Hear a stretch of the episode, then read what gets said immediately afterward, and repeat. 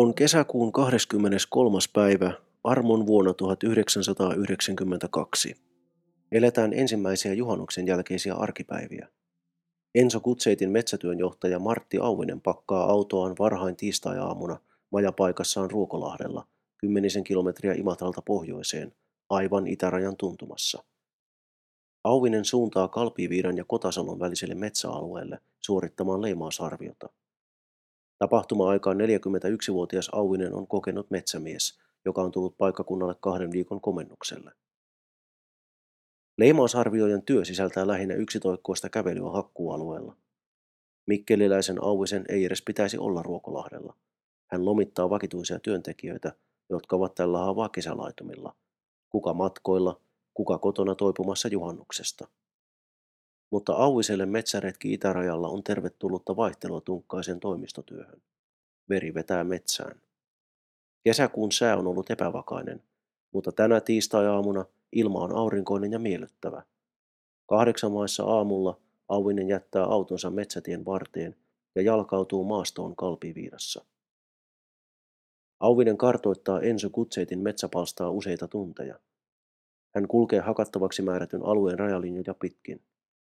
Alueen laitamilla koivumetsikko vaihtuu matalammaksi taimikoksi. Näitä nuoria puita ei ole kukaan kaatamassa vielä moneen vuoteen, mutta Auvinen päättää tarkistaa, onko taimikon takana lisää tukkipuuksi kelpaavia runkoja. Hän lähtee kävelemään taimikon läpi. Kello on noin 20 yli 11 aamupäivällä, kun se viimein tapahtuu. Auvinen näkee puiden seassa jonkin eläimen neljä jalkaa ja vatsan.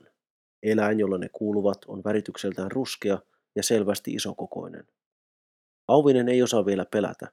Hän päättää mennä katsomaan puiden kätkössä astelevaa luontokappaletta lähempää. Keskellä taimikkoa on nälkäisten hirvin raivama aukko, ja nyt Auvinen näkee eläimen. Aukealle astuu naaras leijona. Näky on käsittämätön. Afrikan savannien pelätyin peto astelee kaikessa rauhassa keskellä eteläkarjalaista metsämaisemaa. Käpälät, häntä, pää. Leijona se on. Auvinen arveli myöhemmin, että peto painoi ainakin sata kiloa. Mutta tuona hetkenä Martti Auvinen ei voi kuin tuijottaa tuota mielikuvituksellista vierasta. Ja vieras tuijottaa takaisin. Kissapeto kääntää päätään ja mies ja leijona ovat silmätysten. Vain 20 metriä erottaa Martti Auvisen ja Naaras leijonan. Katsekontakti kestää Auvisen mukaan noin 10 sekuntia. Koko tämän ajan leijona jatkaa rauhallista askellustaan. Se suuntaa poispäin taimikosta metsän suojaan. Martti Auvinen on naulintunut paikalleen. Leijonan käännettyä katsensa poispäin, Auvisen silmät hakevat kiireisesti sopivaa puuta, johon hän voi kiivetä, mikäli leijona päättää hyökätä. Mutta se ei hyökkää. Leijona jättää pian taimikon taakseen ja astuu metsän suojiin. Viimein musta hännän tupsu katoaa puunrunkojen sekaan ja kaikki on ohi. Tapahtuma kesti kokonaisuudessaan vain 40 sekuntia. Ruokolahden leijona on suorittanut ensiesiintymisensä. Metsätyön johtaja Martti Auvinen, kokenut metsämies, suuren konsernin arvostettu työntekijä, tekee kuten kuka tahansa muu raavas mies samassa tilanteessa. Hän kääntyy ja ottaa miehekkäästi hatkat. Omien sanojensa mukaan Auvinen juoksi päätä pahkaa ainakin kilometrin verran ennen kuin tunsi olevansa turvassa, tai niin kauan kuin kunto kesti. Joka tapauksessa hän pysähtyy vetämään henkeä. Ympäristö ei näytä tutulta. Auvisella on mukanaan kartta ja kompassi, mutta hän eksyy useaksi tunniksi vieraaseen maastoon. Kesällä 92 ei vielä eletä Nokian valtakautta Suomessa. Auvinen ei voi soittaa kenellekään ja pyytää apua. Hän on metsässä yksin. Lopulta Auvinen löytää tiensä takaisin autolle. Hän menee etupenkille ja sulkee oven. Limsapullo sammuttaa janon, mutta mielenkuohu ei ota talttuakseen. Metsässä on leijona. Ennen pitkää Auvinen saa kuitenkin malttinsa takaisin. Pahin hätä on ohi ja päivä on edelleen kaunis ja aurinkoinen. Auvinen päättää jatkaa leimausarviointia vielä hetken aikaa, tosin vain autonsa välittömässä läheisyydessä. Metsästä palattuaan Auvinen empii pitkään. Kokemus on kerta kaikkiaan uskomaton.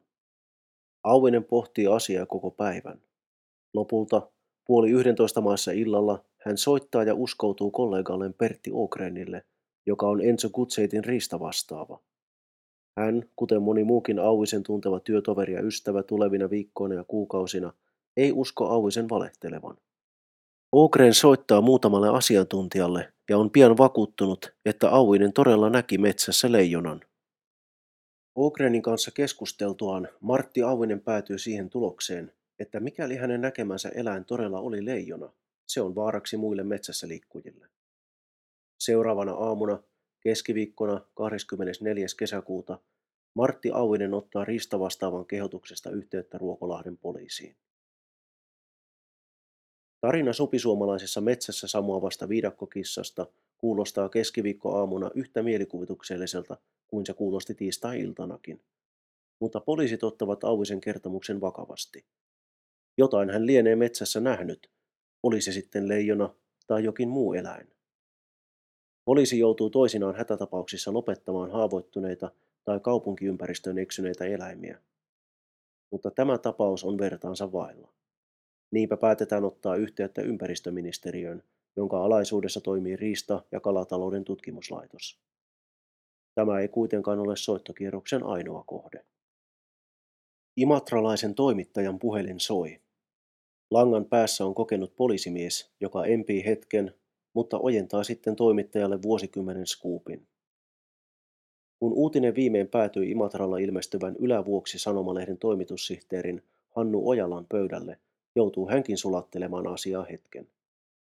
Voiko leijonatarina olla totta? Mutta lopulta julkaisupäätös tehdään. Uutinen on liian mehukas ohitettavaksi. Torstaina 25.6. kaksi päivää leijonahavainnon jälkeen Martti Auvinen palaa tapahtumapaikalle Kalpiviitaan. Hän ei näe leijonaa tällä kertaa, eikä enää koskaan toiste, mutta 800 metrin päässä alkuperäisestä havaintopaikasta Auvinen löytää jotain muuta. Maassa makaa hirvenvasan raato, ja sitä on syöty.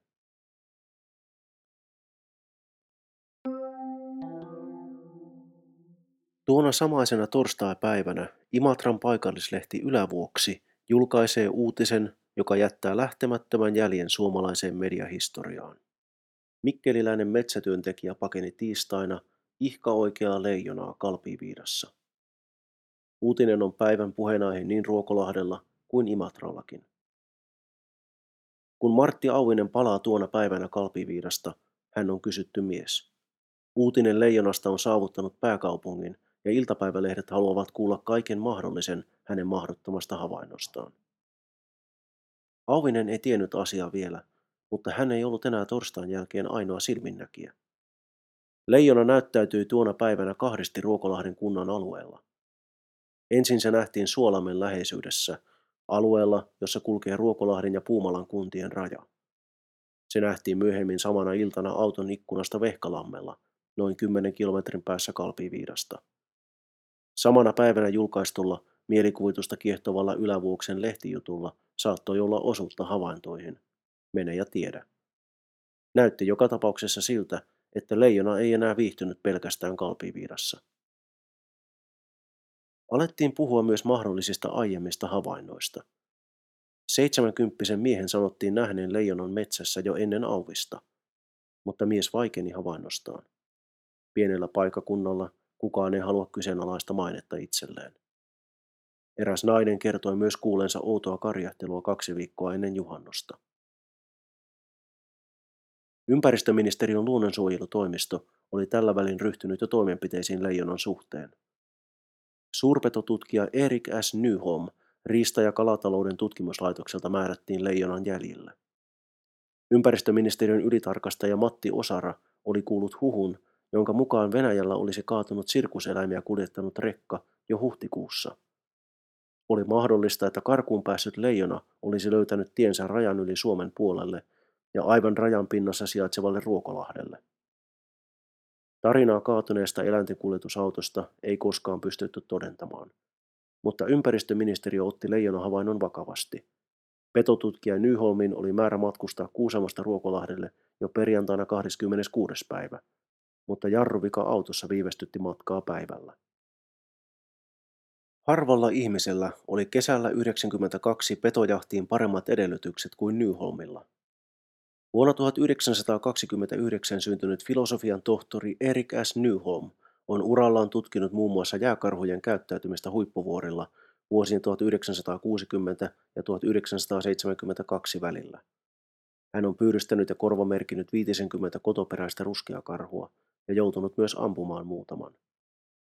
70-luvun loppupuolella hän otti yhteyttä silloiseen maa- ja metsätalousministeriin Johannes Virolaiseen. Nyholmin aloitteesta Riista- ja kalatalouden tutkimuslaitoksen alaisuuteen perustettiin suurpetotutkijan virka. Sen ensimmäiseksi viranhaltijaksi nimitettiin Nyholm itse. Nyholm aloitti virassa 1978 ja jäi eläkkeelle 1996. Nyholm on kirjoittanut useita eräkirjoja ja vielä eläkevuosinaankin hän on osallistunut aktiivisesti suurpedosta käytävään julkiseen keskusteluun. Petotutkija Nyholmin matka Ruokolahdelle siis viivästyi päivällä. Hänen oli määrä selvittää, oliko leijona todella olemassa, ja jos oli, missä se oli ja mitä sille tulisi tehdä. Nyholm aloittaisi tutkimuksensa Ruokolahdella lauantaina 27.6. Mutta perjantaina oli median vuoro tehdä omat johtopäätöksensä. Vaikka elettiin keskikesää, uutisista ei ollut pulaa. Neuvostoliiton kaatumisesta tuli tuona perjantaina kuluneeksi tasan puoli vuotta. Heinäkuun alussa järjestettäisiin Helsingissä kansainvälinen etykokous. Suomalaiset pohtivat Euroopan unionin mielekkyyttä, jotkut haikailivat NATOon. 90-luvun alun lama hiersi taloutta. Sadat Jugoslavian sotaa pakenevat Kosovon albaanit hakivat Suomesta turvapaikkaa, ja Philadelphia Flyersin huhuttiin havittelevan riveihinsä Winnipegin suomalaisvahvistusta, muuatta Teemu Selännettä.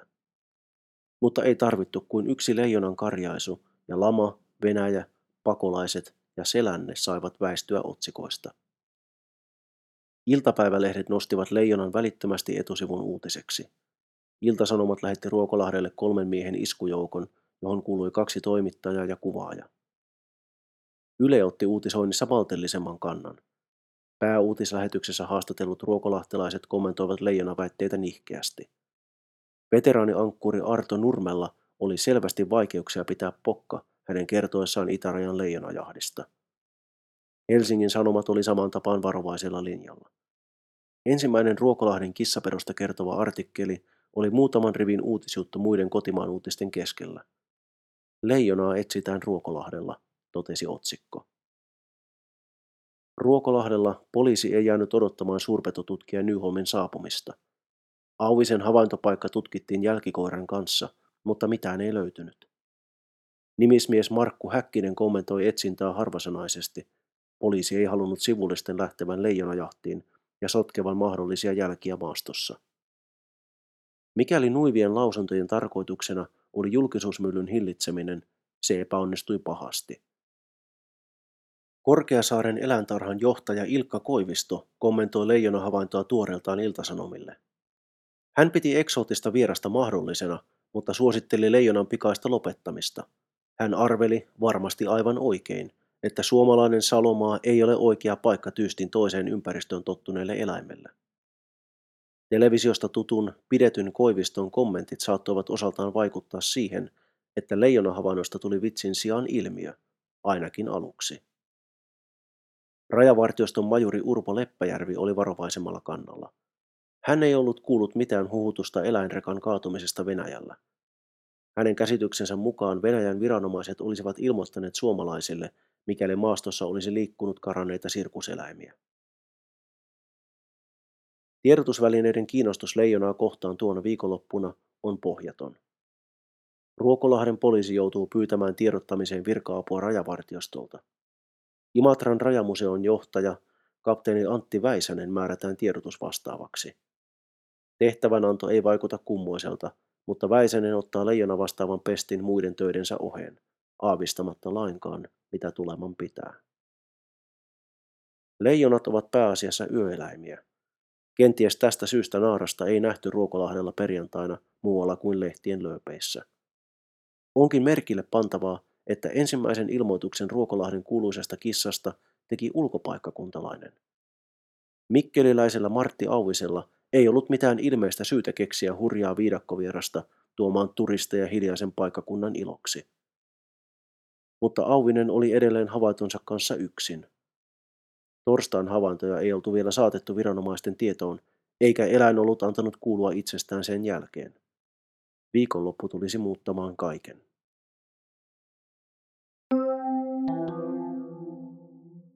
Lauantaina 27. kesäkuuta suurpetotutkija Erik S. Nyholm saapuu viimein Ruokolahdelle poikansa Kain kanssa. Hän käy välittömästi töihin, apunaan paikalliset poliisit ja jälkikoira. Ensitöikseen Nyholm käy tarkastamassa kalpiviiran havaintopaikan. Mutta retki taimikkoon on tulokseton. Merkkejä leijonasta ei löydy. Ei karvoja, ei jälkiä, ei mitään. Auisen löytämä haaska on Nyholmin mielestä pedon kellistämä, mutta mikään ei erityisesti viittaa siihen, että hirvenvasa olisi joutunut leijonan uhriksi. Nyholm ei silti sulje pois leijonan mahdollisuutta. Auisen kuvaus tiistai-aamulta ei vastaa sen enempää karhua kuin ilvestäkään. Lehtihaastattelussa Nyholm ilmoittaa etsintöjen jatkuvan. Kello kahdeksan jälkeen samana iltana Ruokolahden Kekäleenmäellä parikymmentä kilometriä kaupungista Puumalan suuntaan, hirsirakentaja Urpo Karhu lähtee iltalenkille. Hän juoksi saman reitin hiekkatietä pitkin viimeksi torstaina, eikä huomannut tuolloin mitään tavallisuudesta poikkeavaa. Puoli yhdeksän tienoilla karhu näkee tien vierellä oudot jäljet. Hän tarkastelee jälkiä yhdessä kesämökkiläisten Raili Partasen ja Anne Voutilaisen kanssa. Olin heti varma, että se on se, Karhu muisteli 20 vuotta myöhemmin Helsingin Sanomien haastattelussa. Ei ollut karhun kynsiä ja Ilveksen jälki on pienempi. Urpo Karhu tekee ilmoituksen Imatran poliisille heti puhelimen ääreen päästyään. Huolimatta soittajan Intianin nimestä, poliisi ottaa ilmoituksen vakavasti ja välittää sen Erik Nyholmille. Mikäli karhun havainto pitää paikkansa, Tutkijoilla on pian käsissään ensimmäiset konkreettiset todisteet eksoottisesta vieraslajista. Nyholm saapuu Kekäleemäelle vain muutama tuntia myöhemmin. Hän tutkii jälkiä hämärtyvässä kesäyössä ja vahvistaa Urpo Karhun alustavat havainnot. Jäljet eivät ole kotoperäisen pedon tekemiä. Jäljet ovat noin 17 senttiä leveitä. Varpaiden painallukset ovat noin 4 sentin levyisiä. Varvasanturat ovat liian suuret kuuluakseen yhdellekään suomalaiselle eläimelle. Nyholm on asiasta varma. Nämä ovat kissaeläimen jäljet. Kello on vähän vaille puolta yötä lauantaina kesäkuun 27. päivän iltana. Ruokolahden leijonasta on saatu ensimmäiset fyysiset todisteet. Nyt viimeistään viranomaiset ovat vakuuttuneita, että Ruokolahdella todella liikkuu leijona. Petojahti voi siis virallisesti alkaa. Mutta se mitä seuraavaksi tapahtuu, yllättää kaikki.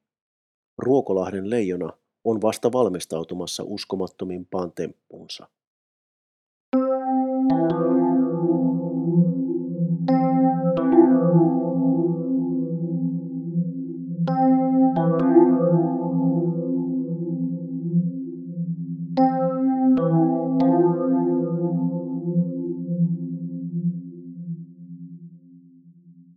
Tämä on ollut Mätäkuu podcast Ruokolahden leijona osa 1 Rajan takaa. Leijonan tarina jatkuu ensi viikolla. Seurassanne on ollut Markku Ylipalo.